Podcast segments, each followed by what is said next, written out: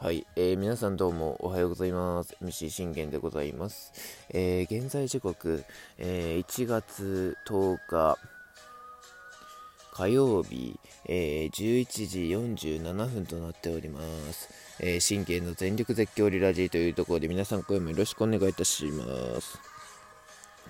この番組は、えー、オリファン歴11年の、えー、私、信玄が、えー、オリックスの試合の振り返りから、MLB では、え今年で4年目になる、え4年目ファンとなるあロサンゼルス・ドジャースの情報、そして、えー、他の MLB のチーム、え他チームなどなど、えー12分間で僕の思いの丈を語っていくラジオ番組となっております。皆さんよろしくお願いいたします。えー、まず、あの収録がだいぶ、えー、それましたことをあの深くお詫び申し上げます。あの本当申し訳ございませんでした。えー、ということでですね、今日今日から、あのちょっと、あのー、収録の方をメインとして、まあ、まあ、配信も、まあ、やれたらやろうかなと思いますけど、うん、あのー、まあ、今月はちょっとね、配信頻度を落とすってもう決めてるので、まあ、収録の方をメインとしてちょっと上げていこうと思っております。えー、ということでですね、その、えー、今日撮る、えー、3本目のうちの1本目、えー、こちらになっておりますということで、ちょっと行きましょうか。えー、だいぶね、あのー、それてはいるんですが、えー、っとですね、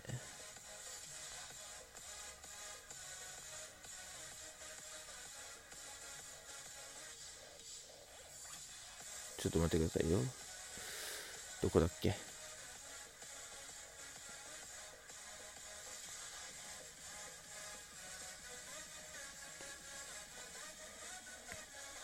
こちらですね。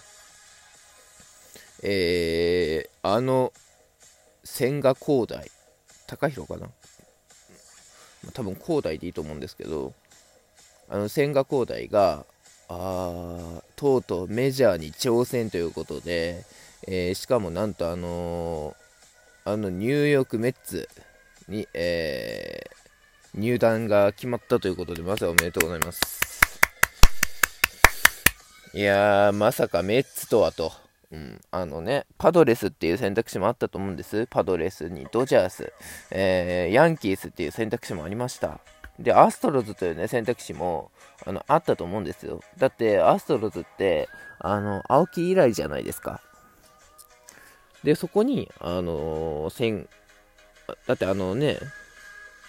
バルデスがいる、ね、バーランダーも抜けましたけど、あの、バルデスはいる、えー、なんとかジュニアだっけな？忘れた。けど、まあ、いろいろピッチャーにもつけてるのでいるというところで、なんとね、メッツ、に行くということで、うん。もうこれでね、千賀が来たことによって投手層だいぶ厚くなりましたからね。ということで、まあ、あの見ていきましょうか。えー、メッツ入団の千賀滉大、えー、WBC 米国ラウンドから参戦も、えー、2009年以来の現役メジャー5人出場へということで。えー、5年総額7500万ドルでメッツ入り果たした、えー、千賀滉大投手が19日、本拠地シティフィールドで入団会見を行った。背番号は34。来年3月開催のワールドベースボールクラシックへの出場について、米国開催という準決勝以降に参加する可能性があることを明かした。えー、移籍初年度とあって困難と見られていた WBC 出場、千賀は最終的な結論に達していないと前置きした上で、日本大会とかキャンプからは参加できないと説明した。それでも、米フロリダ州マイアミで行われる準決勝以降であれば途中参戦の可能性が出てきた。えー、千賀にとっては WBC は17年、巨人菅野とともに選抜のエースとして君臨。2次ラウンドまで3試合9回無失点。も準決勝の米国戦で2番手で登板し不運な決勝点を許して敗退した苦い思い出がある、えー、それだけにチームに貢献して世界一を目指したい思いは強い一方で自身が加わることでメンバーから外れる選手が出ることへの懸念も口にした。侍ジャパンの栗山監督とは話し合いをしておりそれでも必要だと言ってくれるなら声をかけてくださいと言った。と明かした。来年の WBC にはエンゼルス大谷翔平、パドレスダルビッシュ有、カブス鈴木誠也が参戦決定。まあもうもう決まってるんですけど、レッドソックス入りが決まったり、吉田正尚も出場の意向を示している、意欲を示している。もう決まりましたけどね。えー、現地からの合流に関しては、投手に限りラウンドが進むごとに2人まで入れ替え可能な WBC ルールが継続的をされる見込み。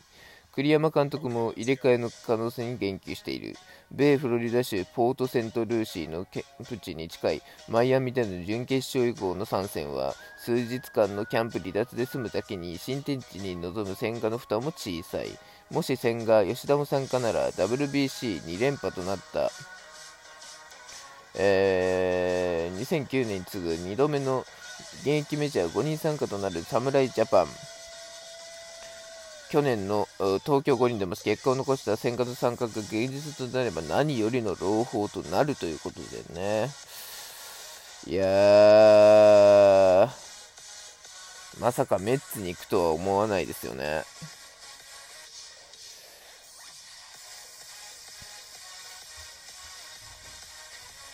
むしろ誰も想像しないですよ、メッツに行くなんて。うん。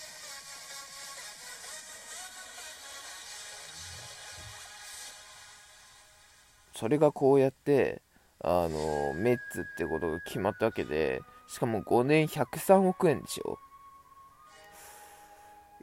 いやーもう何ともね言えないですよね。だってだってですよ。あのデグロムがいる。そしてあのさっきのオフでシャーザをゲットできたと。バジットもゲットできた。で、えー、バッターではマルマルテも補強した。でね、あの、ボーゲルバックも獲得するなど積極的に動いて、ね、えー、地区2位でプレーオフに進出しましたけど、結局ワイルドカードでパドレスに負けたわけじゃないですか。でも、あのー、今回もね、あのー、あの大メジャーの大富豪あのメッツ大富豪のコーエンオーナーはあのー、今季のオフもね、ディアスやにも大型契約で残留させて、そしてね、あの、千賀を103億円で、えー、取ったと。もう、なんとも言えないですよね。もう投手陣も熱い、バッター陣も熱い。ちょっと待ってくださいね。えー、両両者とも熱いメッツにまさかあの行くとはと思わないじゃないですか。僕の予想としてはですよ、あのパドレスか、まあ、ヤンキースかなと思ってました。うん、なんでかって、十分千賀はあのヤンキースでもやれるっていうあのそういう期待感はあるわけじゃないですか。ね。あの関関東完封もねあの何度もしてる男ですしノーノーもしたんじゃないかな。したっけ、うん、でもまあ何よりあのすごいことは日本であの普通にドラフトで入るんじゃなくて育成からあの這い上がった男がメジャーリーガーになるなんてもう夢のまた夢なわけじゃないですか。